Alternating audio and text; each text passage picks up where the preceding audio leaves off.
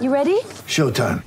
On May 3rd, summer starts with The Fall Guy. Let's do it later. Let's drink a spicy margarita. Make some bad decisions. Yes. Audiences are falling in love with the most entertaining film of the year. Fall guy. Fall guy. Fall guy. That's what the poster said. See Ryan Gosling and Emily Blunt in the movie critics say exists to make you happy. Trying to make it out? Nope. Because I don't either. It's not what I'm into right now. What are you into? Talking. Yeah. The Fall Guy. Only in theaters May 3rd. Rated PG-13.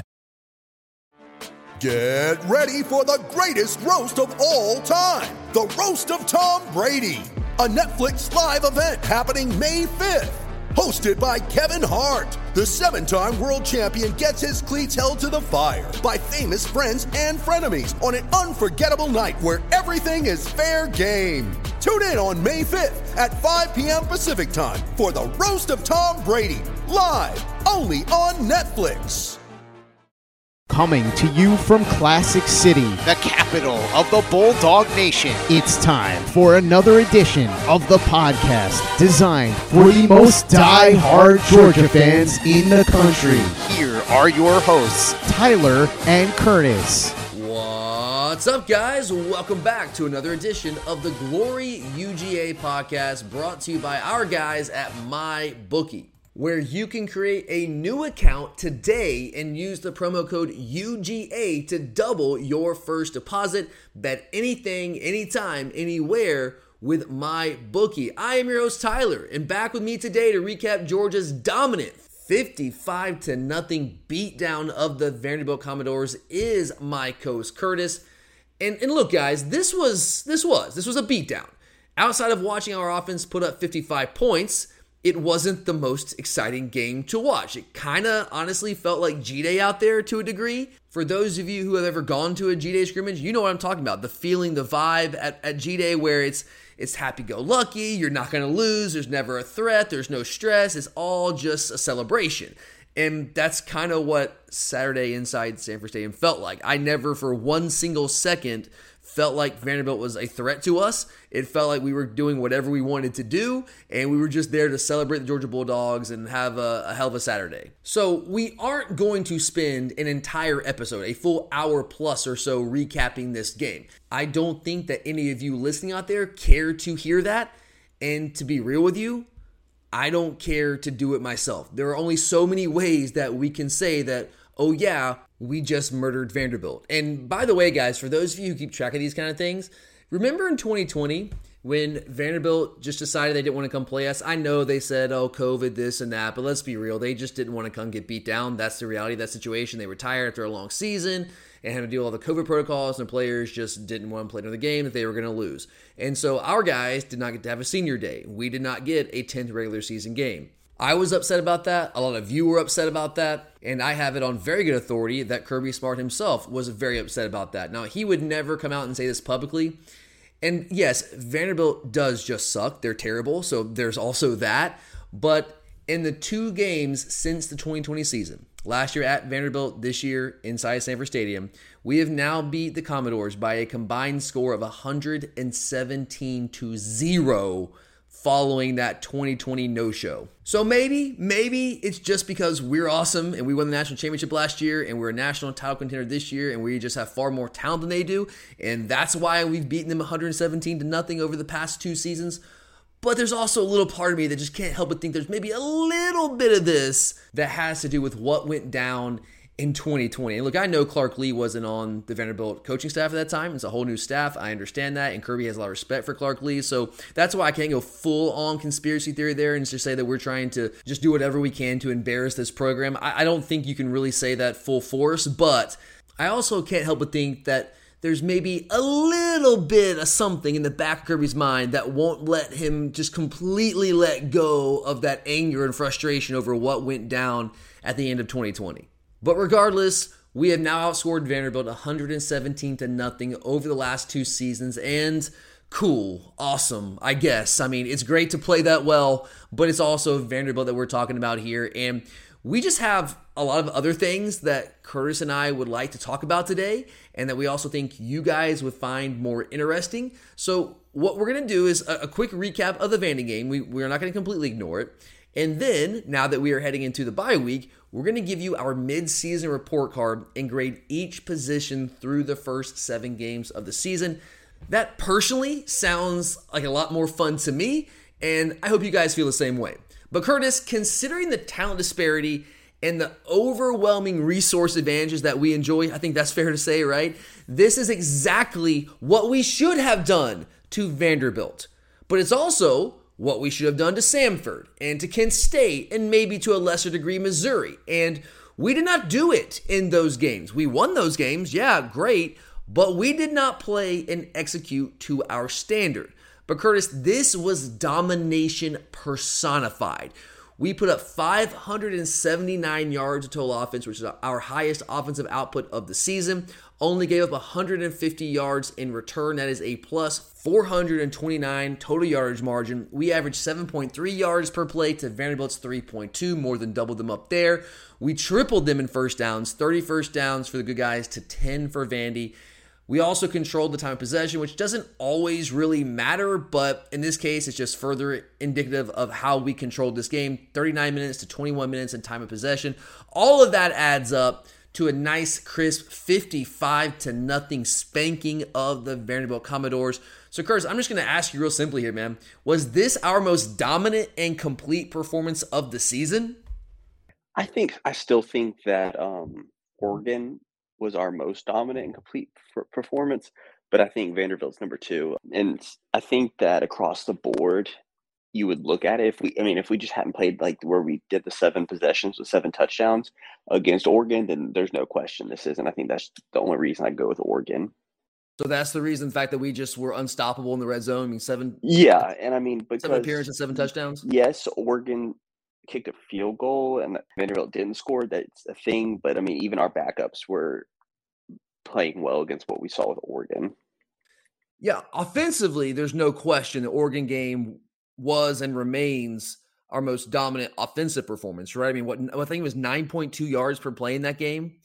And yeah, we had what 7.3 yards per play in this game. And it felt like we were doing just about whatever we wanted to in this game against Vanderbilt's defense, except for a couple of possessions there to open up the second half in the third quarter.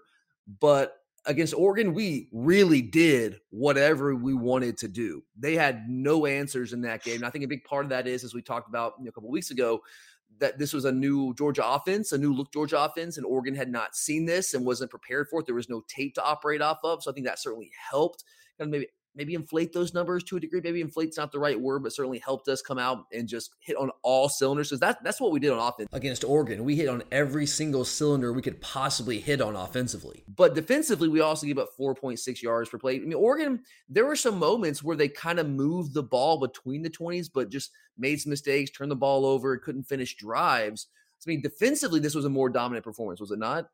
Especially, I mean, or I mean, Vanderbilt's offense has put up some points. I, I mean, they're not high powered, but they're still better than what they have been offensively.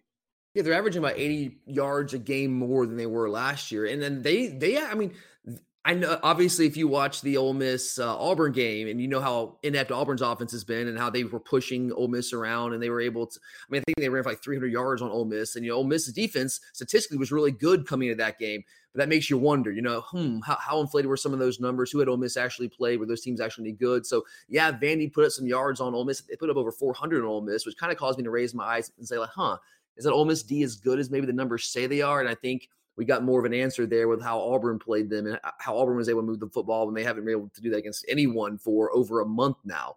So, I mean, Vandy is better offensively, yes, but they're still not good. Still have a freshman quarterback who's going to be a good player for them. I think they're going to build around him. They have a really good receiver in Will Sheppard.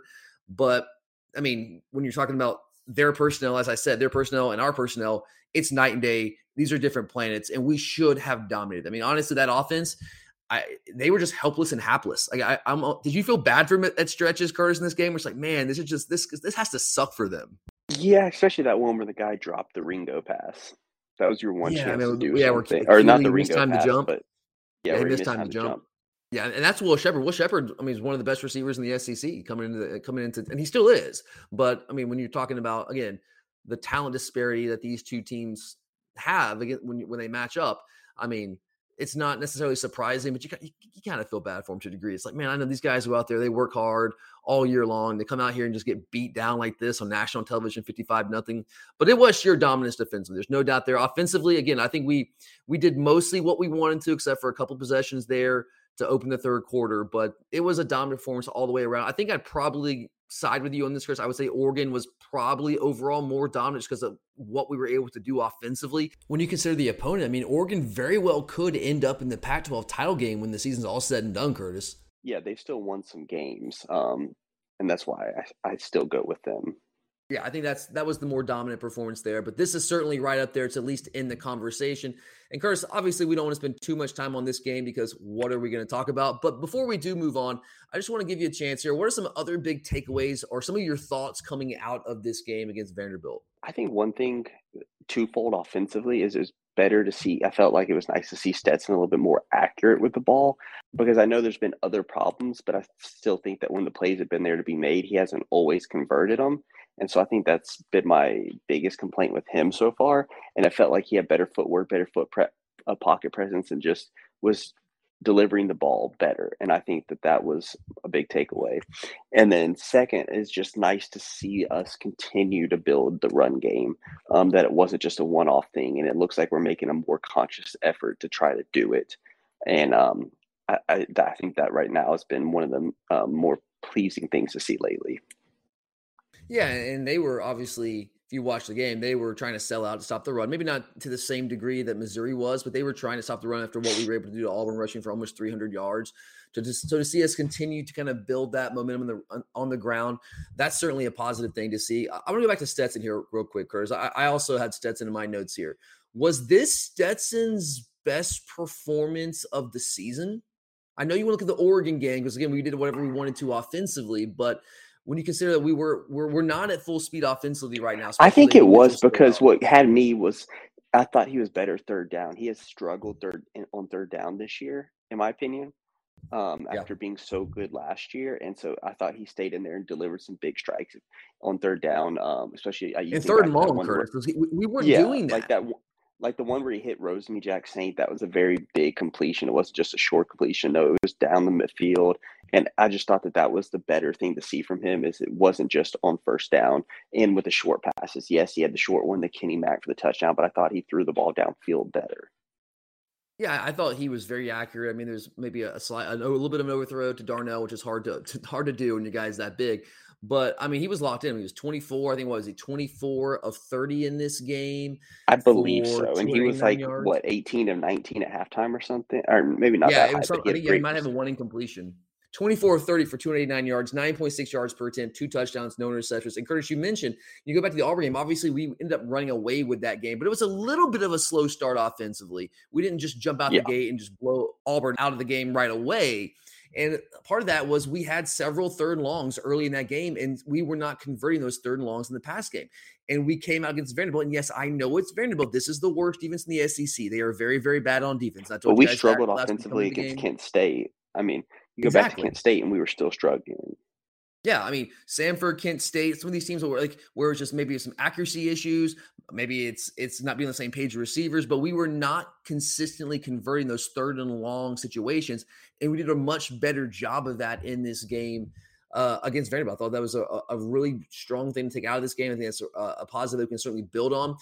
I still want to see us get the vertical passing game going, Curtis. Is that? I mean, we I feel like we talk about this every single week, and it still remains. I I, I don't know. Is is it a problem or is it something that we haven't seen? I, I, think at this point, it's it's fair to say it's it's kind of a problem. We need to see this. We're ha- more than halfway through the season, Curtis, and we're about to hit the meat of our schedule. And at some point, we've got to stop just having to grind out every drive. You know, I mean, you can do that against Vanderbilt, yeah. you can do that against Missouri at times, Kent State, you can do it against Auburn, but can you do that against the better teams on your schedule when you need to score points? So, it, how how concerned do you remain when it comes to the vertical passing game? I am still concerned, and I but I think that right now as we keep building um, the run game is going to give us a chance to, especially once we get AD Mitchell and Arian Smith gets back in there healthy. Um, I think it's going to give us the possibility to maybe try to expose more teams and attack the vertical passing game. Um, but uh, I mean, it is a concern and something we need to start looking at. But I think that maybe the run game will be the catalyst it needs to help get us there. Yeah, and that's exactly where I am, Curtis. I want to sit here and tell you and tell everyone listening out there that it's just a matter of time until we get the vertical passing game going because we all saw it last year. And what was it based off last year? Is what we are talking about last week. It was based on establishing the run, working play action off of that. Stetson can, I think he's more comfortable and more able to to operate a drop back pass game than he was last year, but he still is at his best when we're working play action. He's rolling the pocket, doing things like that. And you know, Missouri game, play action wasn't really working. First off, they were just they were bringing everyone, and he had no time whatsoever. But when you have the run game, they don't have to worry about that. And you only run the ball nine times the first half, they can just pin your ears back and come after you, and you, you're not making them pay for that. But when we can establish a run and work play action, that's how we were so explosive last year. Let's not forget, guys, Stetson Bennett led the SEC in yards per attempt last year. He is still that guy. He's still the same guy. We just have to get back to what we were doing last year offensively to allow him to be that productive when it came to pushing the ball down the field. I think the last two games, you've seen signs of us doing more of that, especially the Auburn game. Now, we do need to start actually hitting some of those shots. We had a couple of them that were there against Auburn, and he did not hit them. But I, have said this all year long. I've seen Stetson hit those balls. I know he can do it. I know he's still that guy.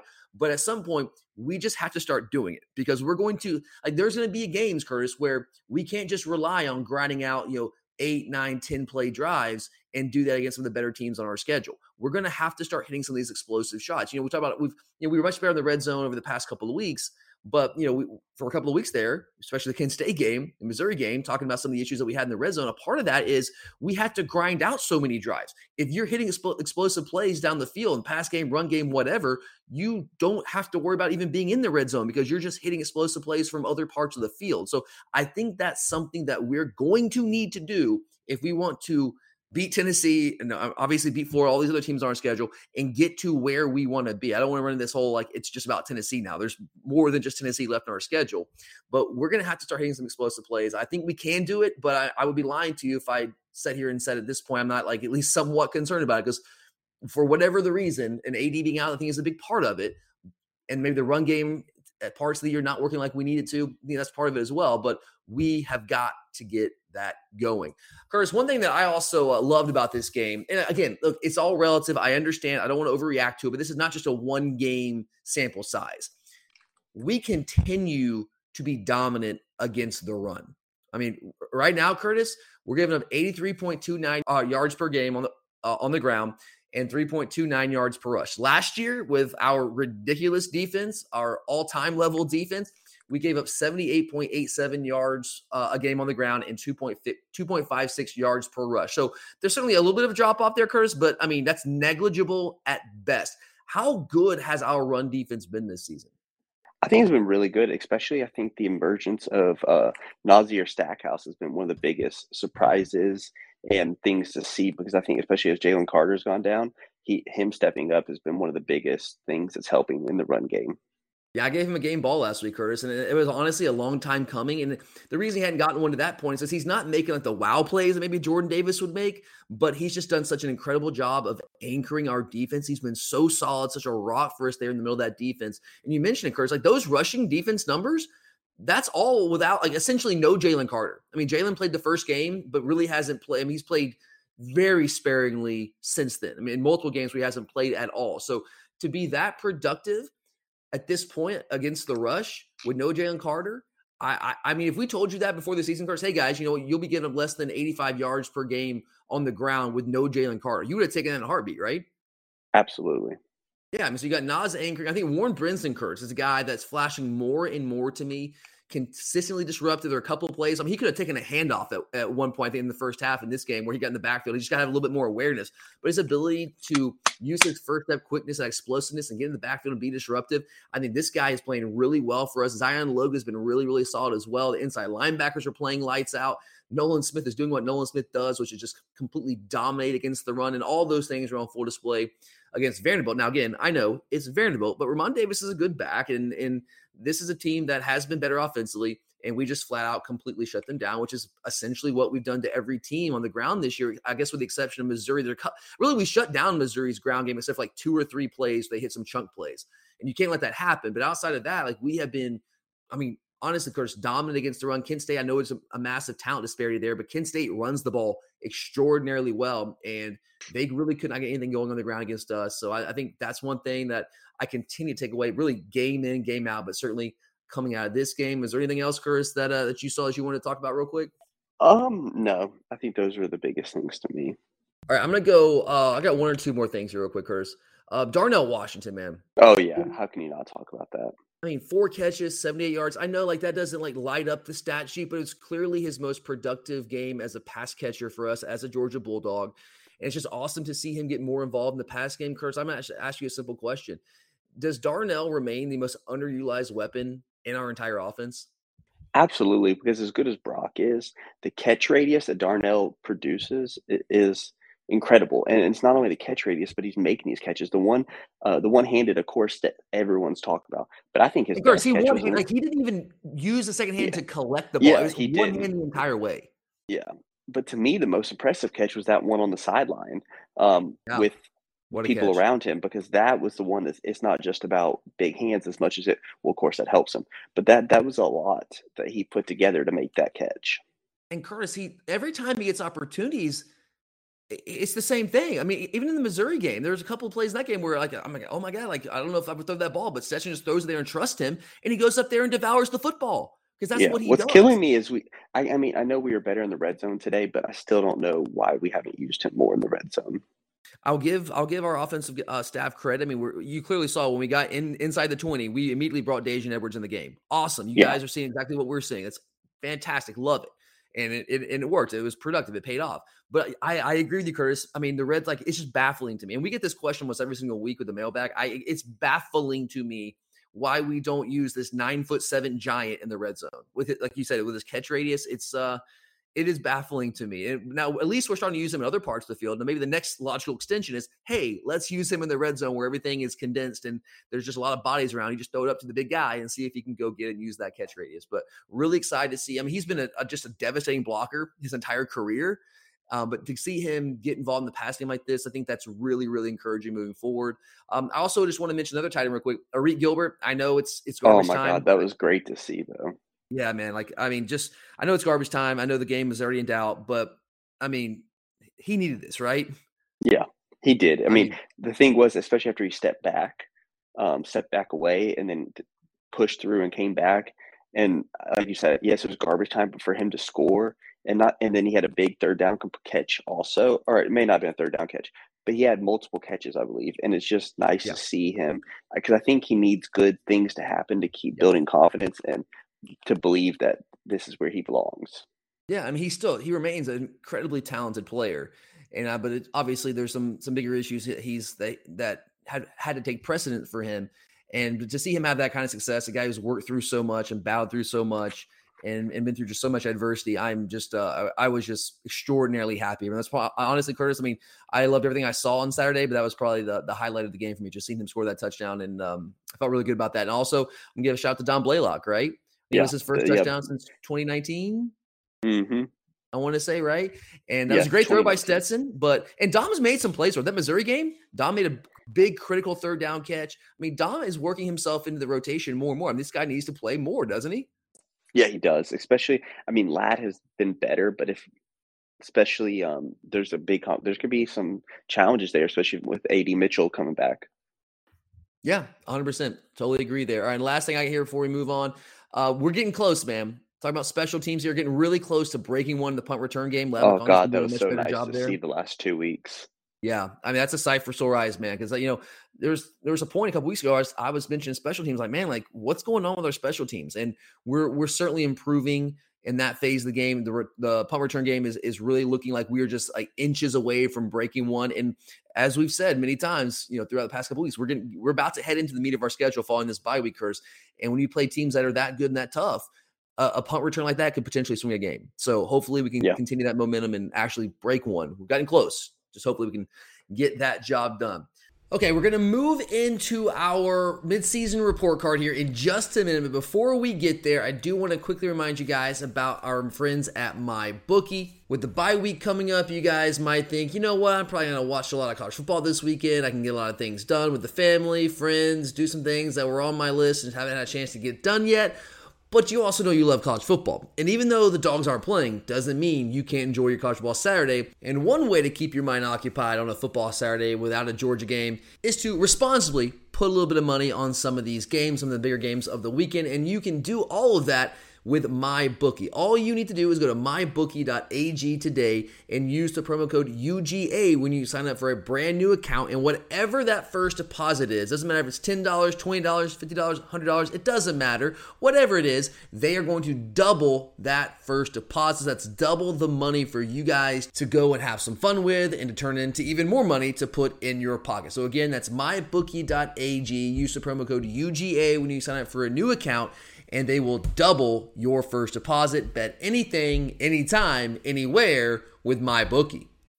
When you need mealtime inspiration, it's worth shopping Kroger, where you'll find over 30,000 mouthwatering choices that excite your inner foodie. And no matter what tasty choice you make, you'll enjoy our everyday low prices, plus extra ways to save, like digital coupons worth over $600 each week. You can also save up to $1 off per gallon at the pump with fuel points. More savings and more inspiring flavors make shopping Kroger worth it every time. Kroger, fresh for everyone. Fuel restrictions apply. Mother's Day is around the corner. Find the perfect gift for the mom in your life with a stunning piece of jewelry from Blue Nile. From timeless pearls to dazzling gemstones, Blue Nile has something she'll adore. Need it fast? Most items can ship overnight. Plus, enjoy guaranteed free shipping and returns. Don't miss our special Mother's Day deals. Save big on the season's most beautiful trends. For a limited time, get up to 50% off by going to BlueNile.com. That's BlueNile.com. You're a podcast listener, and this is a podcast ad. Reach great listeners like yourself with podcast advertising from Libsyn Ads. Choose from hundreds of top podcasts offering host endorsements, or run a reproduced ad like this one across thousands of shows to reach your target audience with Libsyn Ads. Go to libsynads.com now. That's L I B S Y N ads.com. All right, guys, let's leave Vanderbilt in the rear view and take a more holistic look at how this Georgia football team has performed through the first half or so ish, because it's seven games. Uh, we'll call it the first half of the regular season with our mid-season report card. But Curtis, we're going to get to our grades here in just a second. But before we do that, I want to start with kind of a big picture look at the offense and the defense. And offensively, Curtis, you know, we talk about this all offseason. I told everyone who would listen during the offseason that I personally thought this would be the best Georgia offense in program history. But now, Curtis, through seven games, how would you grade that prediction right now? It's it's missing a little bit. And I think the biggest reason is because we didn't expect to not be as successful in the um, big play category as we are. Um, we don't we really haven't hit a home run. It's probably been in over two years, almost three, really in the run game. And then the run game, yeah, yeah, and then it's kind of been the same with the pass game this year um, for the big play wise. Remember, like in back, I know it's so long ago, man. It's hard to believe, but 2017, like Sony and Nick, it felt like every other play we were just biting off chunks of yards on the ground. Yeah, especially when you had them and Swift. I mean, and Swift together, yeah. It was like you knew that you, you, yeah, it was like two, you were expecting at least three a game. That Kentucky game in 2018 when Swift broke off a couple, man, a dead leg move. It's been a minute, yeah. dude. It's been a minute. We we we need to get that going. We need that home run threat in the backfield. And I think we have guys that can do it. We just gotta just gotta make it happen. Um, I, I hear you, man. But let me throw some stats at you here. Okay, now stats certainly do not tell the whole story because football has changed over the past decade. All right, but when I look at you know what I think were the best Georgia offenses in history, at least statistically in my lifetime, at least, I go back to 2012 and 2013, the Aaron Murray offenses, right? So in 2012, we averaged 467 yards per game, 7.09 yards per play, and scored 37.8 points per game. 2013, we averaged 484 yards per game, 6.6 yards per play, and scored 36.7 points per game. Now, I will say 2013, Curtis, that um that year got derailed because of multiple injuries to keep players offensively. If everyone had stayed healthy that entire year, we might have averaged over 500 yards a, a, game easily, easily could have, but it was not meant to be that year. It sucked. Uh, but this year, Curtis, right now, through seven games, we are currently averaging 526 yards per game, 7.26 yards per play, and 41.7 points per game. So we have surpassed what I think are the two best Georgia offenses in history, at least statistically so far through seven games in all three of those categories, whether it's total offense, yards per play, and points per game. So when you look at those numbers, Curtis, does that, I mean, does what you see on the field seem to match those numbers? It doesn't, and I think that's the big thing. I mean, we've t- the biggest thing we've talked about it multiple times, where you see how bad we've been in the red zone, and which has killed our scoring statistics. Well, but, but the it, yard it, It's inconsistent though, because you're right. It has killed scoring st- statistics, but some games. I mean, there's multiple. Like, what was it? The Oregon game, the South Carolina game, and the Auburn game. I think there's all but one possession in the red zone that we scored touchdowns on. Yeah, Kent State, Missouri, part of Auburn. Like those were the biggest problems. And I think it's those inconsistencies. inconsistencies yeah, that's what's holding us back, me. like scoring wise, in my opinion. Yeah, exactly, and, and like, that's like uh, we have had these games like, like what we saw against Oregon, as we mentioned earlier, Curtis. We're talking about nine point two yards per play. If we have been able to hold that up, I mean, anywhere near that game in and game out, clearly we can sit here and say, "Oh yeah, guys, I know it's only seven games for the season, but this is the best offense in Georgia history." But and we've had some other games where we have had some really high performing offensive games where you know uh, where whether it's South Carolina, whether it was uh, or Auburn last week. So Auburn we averaged seven point seven point one yards per play. We averaged eight point four yards per play against South Carolina. But then you also have Missouri where you average six point 6.0 yards per play. Kent State, which is a group of five team, we average 6.9 yards per play. Samford, FCS team, we average 6.4 yards per play. So it's just the inconsistencies right now, Curtis, from game to game that I think keep me from saying that, oh, yeah, clearly, definitively, this is the best offense in Georgia history. I will say also, Curtis, like this is, I'm kind of arguing against myself. If you look at the schedule this point, Curtis, I mean, it hasn't been particularly daunting, has it? No, it has not. I mean, Oregon is a good football team, but who other than Oregon, and they haven't been great defensively, they've been really good on offense. But other than Oregon, Curtis, who's the best defense that we've played? I mean, Missouri. Yeah, they're middle of the pack in the SEC. So I know I'm arguing against myself because I was the one who was saying all offseason this is going to be the best offense in Georgia history. But I don't think it's necessarily been that to this point. I think the 2013 offense, like the first half of that season when, when things were humming, everybody was healthy, then that that still probably remains the best offense in Georgia history. This, but the the story is not complete here, Curtis. We still have the back half of this season to get things back on track, especially if we get AD Mitchell back. We also haven't been healthy. There's some there's some context there as well. But I go back to what you're saying. We've got to start being more explosive in the passing game and in the run game as well. I've just got to be more explosive in general offensively. And we've got to find some more consistency from game to game, whether it's the red zone, whether it's trying to create you know big plays. We've got to find some more consistency, whether it's the run game, all of those things. For me to sit here and say, you know, a couple months from now at the end of the season, oh yeah, this was the best offense in Georgia history. I think there's still a chance. Are you still open to the idea this could turn into that, Curtis? Oh yeah, I mean the thing is, look at the yards. I mean, it, I just feel like if we were to be more consistent, I wouldn't. Even, I don't think there's an argument. Yeah, I mean, I mean, and I think you could sit here and make the argument right now that it is the best Georgia offense. And you'd say 526 yards per game, 7.26 yards per play, 41.7 points per game. I mean, the numbers speak for themselves, but there's also context. 2012 and 2013, those numbers are from full seasons, right? Yeah. We have not played a full season yet. In fact, we haven't played the best teams on our schedule, with the exception of Oregon. That was week one. It was a weird situation, neutral site, which was a really a neutral site. So let's let the rest of the season play out. I'm open to it being an accurate prediction. I would love for it to be an accurate prediction for a lot of reasons. Everyone likes to be right, but also if it turns out to be right, that means we probably win the SEC. We go to the college playoff, and we'll see what happens from there. So I want it to be right, but right now I can't see with a straight face and just say decisively, yes, this is the best offense in Georgia history. It's close. It's in the conversation, but we need to see how the rest of this plays out before we can go 100% in that direction. And then defensively, Curtis, we spent all offseason saying, yeah, the defense won't be as good as the 2021 unit, but there won't be a massive drop off like a lot of people nationally expect there to be. And Curtis, I do think it's fair to say that we haven't been as dominant to this point, and there has been some level of drop off. But through seven games, how big do you think that drop off has been? Not as bad. I mean, you've already talked about the run game. I think maybe if I had to say anything, it'd probably be just the big plays we've given up. Yeah, with Missouri play, Missouri game, a couple too many big plays in Missouri, the Auburn big play, Kent State yeah, had a, God, you know, that was a fifty yard pass. I mean, there've been the big plays which we didn't give up last year, but I still think statistically we've been solid overall. Yeah, I mean, if you look at the numbers, yes, there has been a little bit of a drop off in some categories, but not significantly. In fact, if you look at it, uh, look at last year, we gave up 267 yards a game, um, 4.15 yards per play, and 10.2 points per game. This year, statistically, right now through seven games, we're getting up 247 uh, yards per game, 4.43, yards per play and 9.1 yard 9.1 points per game. So statistically, that would say, oh yeah, well Georgia's better on defense, but that doesn't really tell the whole story.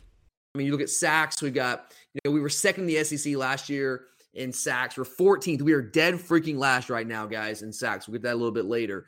Um, and we're not as deep defensively. We just like we had. We I felt like we went three deep at almost every position last year. Guys have come in and be impact players for us. And I love our starting 11. I think that we're pretty good in the two deep, but there are some spots where it's like, man, we don't have like the quality of guy coming off the bench that we had last year. Or a lot of those guys are just really young and experienced, really talented, but not yet ready to be those kind of contributors at this point in their career. And also, the, again, so we were saying the offense, we have not played a full schedule yet. The schedule at this point outside of the Oregon game has been very, very light. And that was the first game for new Oregon offense, new Oregon offense coordinator calling his first game ever and uh, we're we're going to hit the meat of our schedule. Much tougher teams, much better offenses down the stretch. The best offenses that we're going to face, whether it's Tennessee, whether it's Mississippi State, we're going to face some much better offenses. So that that story remains to be written as well. There's a little bit of context there. That full story remains to be written, but at the very least, I think we can say we were right in the preseason. That maybe we aren't going to be as dominant as we were in 2021 defensively, but we're certainly not going to fall off a cliff either, and there's not going to be that significant of a drop off. And before we move into our individual position grades with our midseason report card, I do want to quickly remind you guys about our friends at Alumni Hall. I hope you guys had a chance to come out, bring your family, check out all the great stuff that Alumni Hall has going on, and meet the collection of current Georgia football players that were there in store from 2 to 4 p.m on Sunday. But if you missed out, it's no big deal. Alumni Hall still has all the Georgia gear and accessories that you could ever want. I know the holiday season's coming up, guys. I know we're sitting here in mid October, but you know shopping season's just around the corner. And if you want to get a head start on it, there's no better place to do that than Alumni Hall. They have all the brands you could ever imagine, whether it's Nike, Nike Golf, Cutter and Buck, Peter Millar, Johnny O, Columbia, Southern Tide, you name it, they've got it. They've got all the gear, all the accessories you want, whatever your preference is. They've got you guys covered. So make sure to stop in today in store inside the Epps Bridge Shopping Center in Athens or shop online at alumnihall.com because that is where the Bulldogs shop.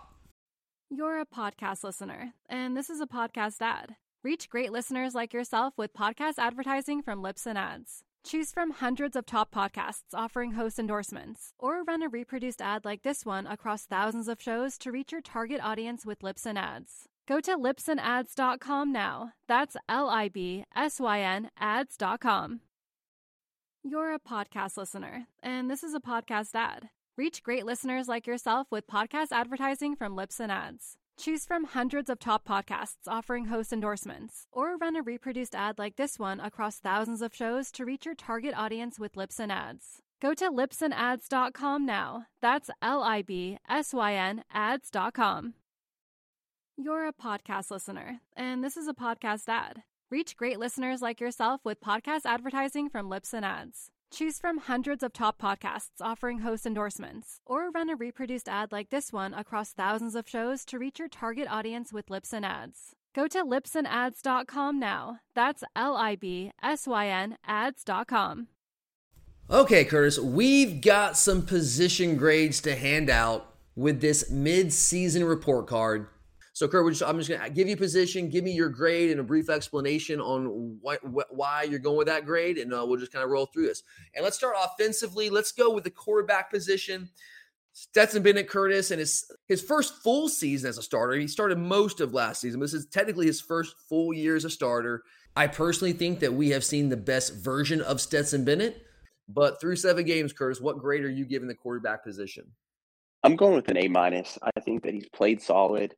Um, I think that you know the stretch of games touchdown was a little troubling, um, but I think that he's has played solid and he's been a leader out there. There's been some struggles, but I think overall, I, I think that he's played up to or exceeded expectations in most of the time.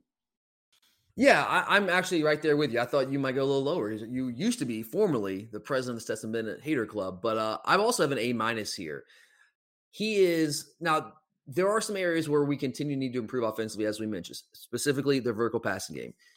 Stetson was first last year in the SEC in yards per attempt. He's still solid this year, but only fifth right now in, in the league in yards per attempt. But he is up in completion percentage. I think that's part a part of this, Curtis, is how we changed the structure of our offense, where we've gone more the screen game, short passing game, trying to get the ball in space and the playmakers' hands, and we haven't been pushing the ball as much vertically down the field as we did last year off the play action game. So when you go to the short pass game, screen game, your completion percentage is going to go up, and your yards per attempt are probably going to go down, which is what we've seen from Stetson. He's second in the in the, uh, in the league right now in completion percentage, up six percentage points, up to seventy percent completion percentage, up from sixty four percent last year. And I, I, think when you talk about Stetson Bennett, Curse, you've also got to factor in what he gives us in, in the run game with his legs. He's got 115 yards rushing right now, five touchdowns, and no, like he is not. He, he's not Hendon Hooker. Okay, I'm not trying to make him out to be that, but he the mobility he gives us from that position is not just even what he picks up in terms like the, the design quarterback run game. I, I think we don't use his legs enough in the design quarterback run game. I also understand that he's not a big guy, so there's certain things you can't do in the, in the design QB run game. You can do QB power and those kind of things, but just his escapability and his ability to keep plays alive has been huge for us for a year and a half now. So you got to throw that in there as well. So I, I know there have been some spots in games where he's missed some throws, but I don't want to make too much of that curse because you know what? I watch a lot of college football every single Saturday, and no matter who it is, no matter how good the quarterback is, they miss throws. Stetson Bennett is not alone in that. No quarterback hits 100% of his passes. I think sometimes we hold Stetson Bennett to far too high of a standard because he's our guy and people are quick to jump on him. But I think if you look in totality, Stetson's been in control this year. He's not making mistakes in terms of like protecting the football and putting us in, in bad positions. Curtis, one thing we always said about Stetson last year is every single game, there's always like one or two decisions. It's like the WTF decision, right? Yeah. We've seen a dramatic decrease in those this year, haven't we? It has. It seems like there's been a lot fewer. I mean, it was consistent last year. Every game, there was at least one or two of those moments. Like, what are you doing, Stetson? I have not found myself saying, What the are you doing, Stetson, very many times this year. So that's something we also need to mention when you factor in his performance through the uh, the first seven games. Hasn't been perfect. There's things that we need to work on. He needs to continue to improve on. But I think he's playing very, very good football for us. And I know the touchdown numbers aren't where you want them to be, but I, I think touchdowns are overrated anyway. I mean, in terms of like a stat for like how you measure quarterbacks, I look at a lot of other things. I mean, that should be in the conversation, but there's other things I look at more then I look at how many touchdowns you have thrown. So I think Stetson, I'm gonna give him an A minus there. If you want to argue B, B plus, I mean, that's fine. I get it. But I think Stetson's done a great job leading this team. I'm going with an A minus there. Uh sticking with the offense curse offensive line. What grade are you giving the line through seven games? B minus. Okay, I got a B plus. We're not too far apart here. Why a B minus? I mean, just the the Missouri game. I mean, there's just been so many games where kind of just they don't deserve like what they've done out there has just not been up to yeah. expectations. Well, it's the same story as like the red zone inefficiencies, right? It's just inconsistency. We've had games yeah. where we're dominant, like the Auburn game. We just absolutely destroyed them. And then you go back and look at Missouri games, like, well, one week before we couldn't do anything. Like we couldn't protect the quarterback. We couldn't open up holes. We were just we're not blocking people. Like we decided, hey, we're just not going to block this guy. We had no idea what's going on. We're getting crossed up in our assignments. And then you come back to Auburn game, it's like, oh wow, okay, this offensive line actually is good. And that's the thing, Curtis. They're a very, very talented unit, probably the most talented offensive line unit in the entire league. I, mean, I guess you could maybe argue Alabama, but I think we're more talented in terms of the guys that we have on our roster. Do we always play that standard? No, we have not. And that's why I cannot give them an A. But if you look at some of the numbers here, Curtis, our offensive line is fourth in standard down line yards, is essentially basically what that statistic measures is more or less the yards that the offensive line is responsible for, like before the, the running back gets contacted, right? Uh, they're also 20th in sacks allowed, eighth in sack rate, first in standard down sack rate. So when teams aren't just putting their ears back to, to rush our passer, to rush Stetson, they aren't getting to Stetson. They're just not. We are better than anyone in the country in those situations. We're 20th in opportunity rate, which is the percentage of plays when at least four yards are available, that four yards are gained. It's a big offensive line stat. We're also 19th nationally, so top 20 in power success rate, which is uh, on third or fourth down with two or fewer yards to go. How often are you converting? We're top 20 in that that metric right there. So if you look at the numbers, actually we've been really, really good on the offensive line we just had that one game against Missouri where just like, oh my God, what happened? I know it's hard to ignore that game. You can't completely ignore it. I think overall the offensive line has been really good this year, so I'm gonna give them a B plus. And along with the offensive line, can't talk about the line without talking about the running backs. Curtis, what grade would you give our running backs through seven games? Um, I'm gonna go the B plus. Um, I you know I think they've been solid, especially Kenny Mack in the receiving game. Daijun has been a very nice surprise, pleasant surprise. I think Branson Robinson starting to get it, and I think Kendall Milton you're seeing some better runs from him, but and I think once he gets healthier, healthier overall, it'll be a lot more consistent from him.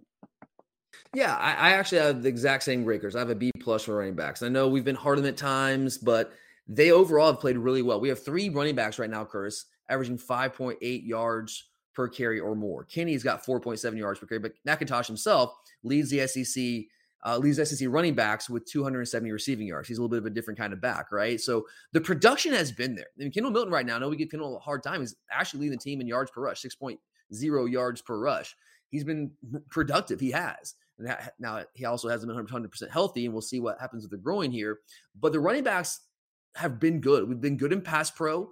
We've been good trying to grind out yards. They, I, I would like to see us run more violently on a more consistent basis. I think Daijun's been really good at that all year long. I, I, and Kenny's done a better job recently, kind of putting his shoulder down, trying to run through people. And he's had he hasn't been 100. percent So I, I, love that guy for that. But I like to see us be a little bit more um, powerful in our running style, and I like to see us break tackles a little bit more consistently. But all in all, I think all all four of our guys have played really well for us. I think B plus is a fair grade there. What about wide receivers, Curse? Now for me, this is kind of like an incomplete because AD has not been healthy really since I mean, basically the Oregon game. Got her with the first play of the of the Samford game in week two, and obviously Arian Smith's been out for large portions of the year. He's back, but he's still not 100 percent healthy. Ladd's been dealing with a toe injury. So with what we've seen so far, Curtis, what grade do you give the receivers? I'm gonna go B. Um, let's uh, let's throw tight ends in there as well. If we're throwing if we're throwing tight ends, uh, if you're throwing tight ends, then they're up to a B plus. Dude, I'll give them B plus. But the, my problem is the receivers just haven't done enough to get separation.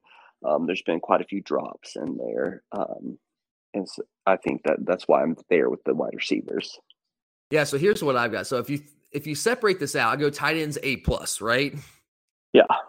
I mean, it's the best unit on the team. Okay, it's an A plus. Receivers isolated by themselves, I would say a C right now. I mean, and I know that's that's with a, a, a number of injuries that we had to deal with, but we're not getting consistent separation against man coverage we've done a good job blocking on the perimeter for the most part, but there have been some situations where we had some plays the, on the ground that could have been big gainers where some of those guys have missed blocks. We've also got a bunch of young guys, Curtis. You, are throwing Dillon Bell out there as a true freshman, Denylan Morris as a true freshman, Jackson Meeks is a second year guy, didn't play really at all last year for us. I mean, there's a lot of young guys out there that haven't played a lot of football. So there's going to be some growing pains. And I like the ceiling and how good this unit can be. And I'm glad they've been able to get this experience without, without us losing a game, which is great.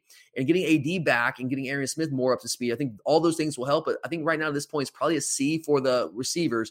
But you throw tight ends, receivers together, A plus, C. I'm going to average it out to about a B at this point for our pass catchers. And then moving over to the defensive side of the ball, Curtis, let's start with the defensive line. What grade are you giving the linemen? I'm gonna go B plus. Um, I think there's been some times where they haven't lived up to it, but I, I think that they're growing more and more. Where I think if you're asking me at the beginning of the season, they, they may not have had the highest grade, but now I think they deserve a much higher grade. Yeah, I'm gonna go with a B plus for the defensive line if this was just based on rush defense, it would be an A plus because we do lead the SEC in rush defense yet again this season. We are third in the league in yards per rush allowed, so we're not quite as efficient as we were last year, but that's what we were talking about earlier we kind of expected that. We didn't think we'd be as dominant as we were last year, but we are still very, very good, which is exactly what we expected. But if you look at some of the numbers, I mean, we are ninth in the country in average line yards defensively. We're 19th in opportunity rate, which just further solidifies the idea that we are one of the best rush defense teams in the country. And our defensive line is a big part of that, obviously.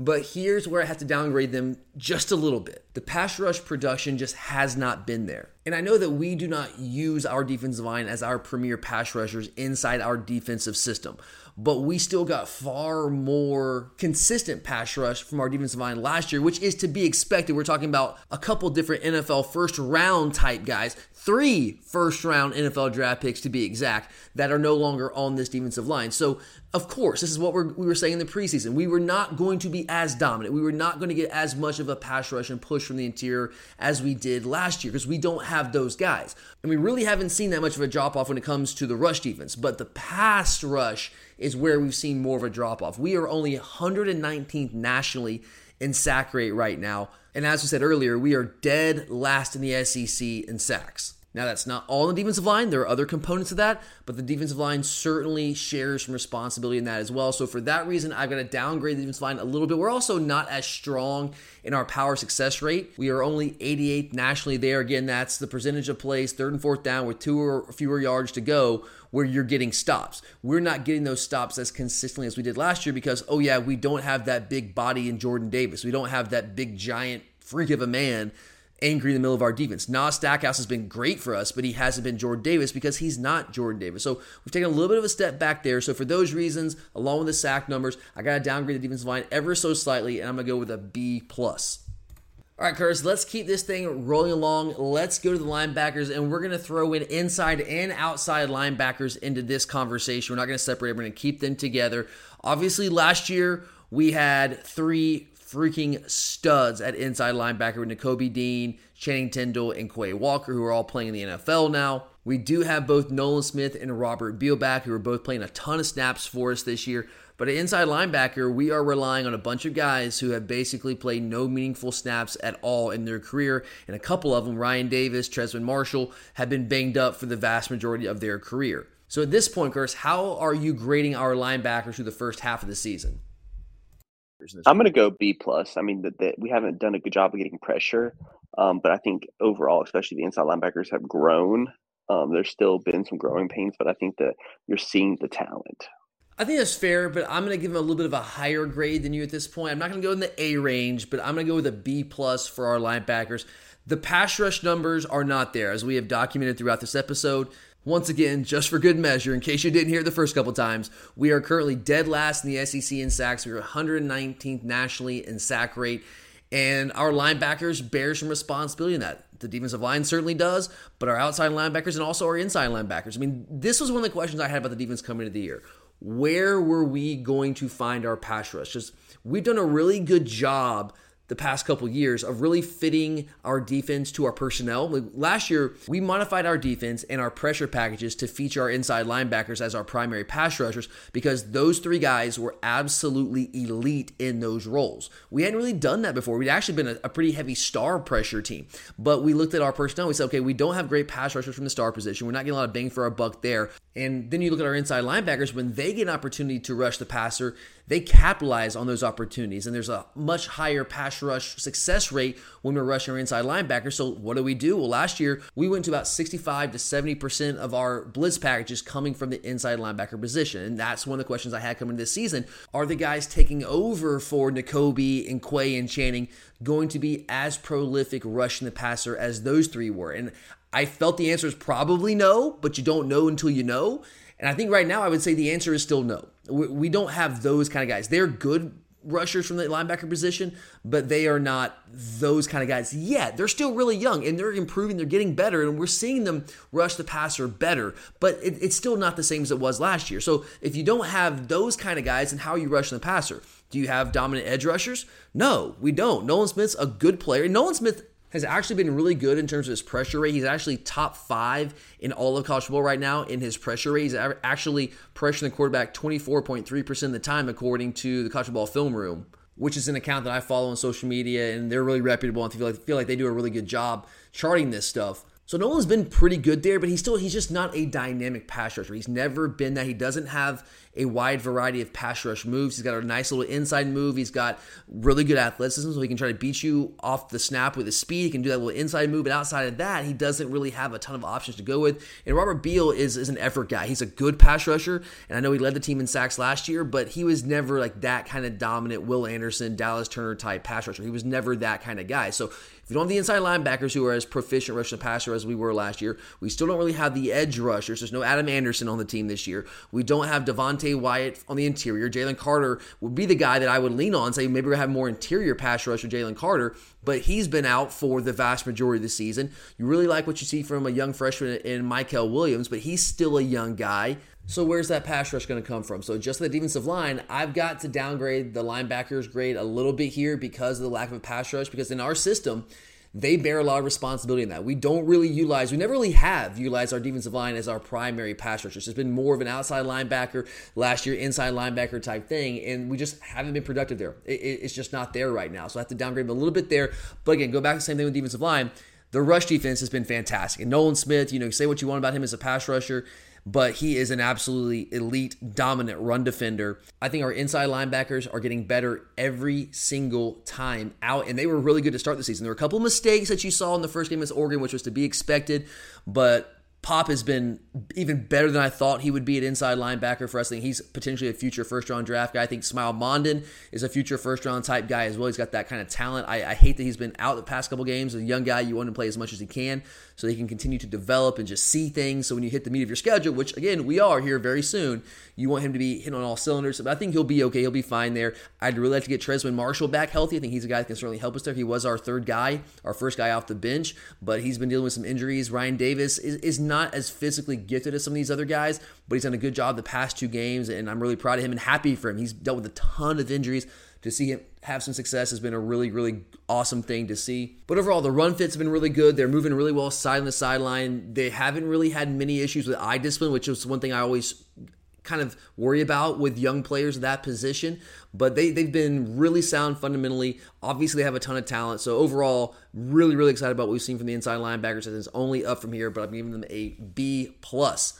And finally, Curtis, let's wrap all this up with our secondary. Let's just throw all of the secondary in here together. Let's go safeties, let's go corners, let's go star defenders, all those guys, money defenders, everybody in the secondary. Let's throw them in together. What grade are you giving the back end? I'm gonna go A minus. Um, I still think we're giving up a little bit too many big plays and some missed tackles in the back end that need to be cleaned up. But I think overall they've been pretty solid. I think an A minus is fair, but Curtis, I guess once again I'm a little bit more of a lenient grader when it comes to these kind of things. I'm going to give our secondary an A right now. Currently, we are number one the SEC in pass defense, number eight nationally, only giving up 163 yards per game through the air and only 5.4 yards per attempt. I know stats are stats. Like you can twist them and turn them and make them say whatever you want them to say. And the reality is that we have not really faced a prolific or even super proficient passing offense. I guess the best passing offense we face at this point has to be Kent State, and that's a group of five team. Auburn can't throw the football to save their lives. Vandy's been better this year, but it's still Vandy, and there's a major talent gap there.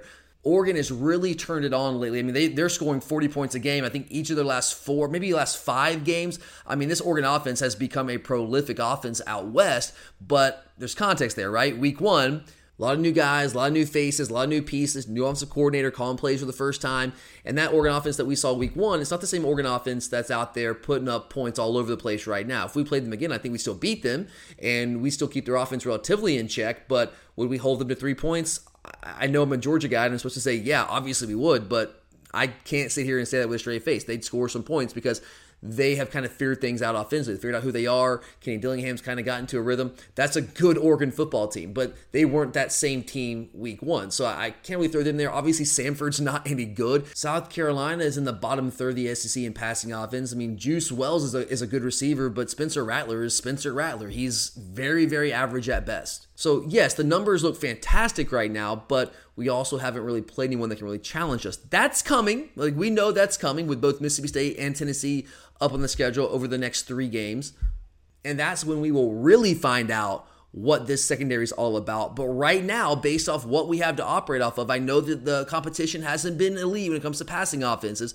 But if we're just doing this based on performances, then I have to give them an A. I mean, they have done everything they're supposed to do. They've done everything they're asked to do. They have not given up those big explosive plays with maybe a few exceptions here. There's a couple of plays against Missouri, but they've been really good. Obviously, Malaki Starks in the back end at safety has been a revelation for us as a true freshman playing the level that he's playing at right now and not really blowing assignments. I'm knocking on wood all over the place here right now because I know we're going to get challenged by Tennessee. We're going to get challenged by by Mississippi State. But honestly, you know, watching the Alabama Tennessee game, I think one of the advantages we have in that game against Tennessee compared to Alabama is that our safeties are just better and they're more athletic, especially Malaki Starks. If you just if you watch the Tennessee game, guys, that Tennessee Alabama game, it wasn't that Tennessee was doing anything crazy exotic. They were literally just lining up Jalin Hyatt in the slot and having him just run past their safeties and man coverage, and they couldn't stay with him. They just simply could not run with him. That's not really going to happen with Malaki Starks. Malaki Starks is an elite athlete. He'll be able to stay with them. Now, it's still going to be a challenge, but I think that we have maybe a little bit of a better opportunity to cover them from that safety position than what Alabama did. And Kelee Ringo has been really good for us. I still I don't know if he has quite yet turned into that like official shutdown corner, but he's taken another step. He's a really, really good player for us. I love the size, I love the length, I love the athleticism. Sometimes he does panic and doesn't always play the ball when he needs to. He's usually in position for the most part. And same thing with Kamari last year. That's one thing I've had. The only issue I've had with our cornerbacks is we're almost always in position. Rarely we just beat off the snap, but we've got to make more plays in the ball when we are in position, when we're there to actually be able to make plays. Let's actually just turn around and, I don't know, have some awareness and make those plays. But I think the corners have been really good. I think that Javon Bullard has been excellent for us at the star position when he's been in there. Actually, I don't know if you guys noticed this, and we should have mentioned this earlier when we were talking about the Vanderbilt game, but it was actually Tykee Smith who got the start in this game. He played really well against Missouri. Now, here's the thing with Tyke. he's not as good as a cover guy as Javon is, but I do think he's a better tackler. Like when he was the third team All American coming from West Virginia, that's what he did really well. He was great as a run supporter from that star position. He's good, he's competent in pass coverage, but I do think that Bullard's a little quicker. I think he stays in the hip pocket of the receiver a little bit better, and that's also to be expected when Tykee's coming off the ACL tear that he came off of last year. But I think we have a, a really good one-two punch there at the star position. We're, we're fortunate to have two guys that can play at a high level in the SEC. So all in all, you put all this together, even though the competition has not been stellar or even good at this point, the secondary has done what they needed to do, so I got to give them an A at this point. But all right, Curtis, that does it for us. We're out of here, guys. I appreciate you guys checking the show out today. I know this is the bye week, and there is no game to preview this week, but those of you who have been around for a while, you know how we roll. That does not mean that you guys get any less content from us. We are here all year long, off season, in season, it doesn't matter game week, bye week, it doesn't matter. We've got you guys covered. Charlie and I will be back with our mailbag episode on Tuesday, and then I will have an episode where I'm going to be just previewing the stretch run that we have here over the next month and a half. We don't have a game to preview this week. We'll get to that next week with the, the world's largest outdoor cocktail party. But I do want to get a head start just talking about all these teams, whether it's Florida, whether it's Tennessee, Mississippi State, maybe even a little Georgia Tech talk. We'll throw some Kentucky talk in there and just give you guys uh, some, some thoughts and some opinions on what to expect here over the next month as we try, try our best to win the SEC East again, get back to Atlanta, and uh, find ourselves once again in the college football playoff. So the content is still coming, guys. So make sure to check back later this week. We're going to have a ton of great content for you guys, but I hope everyone has a fantastic week. For Curtis, I'm Tyler, and as always, go dogs!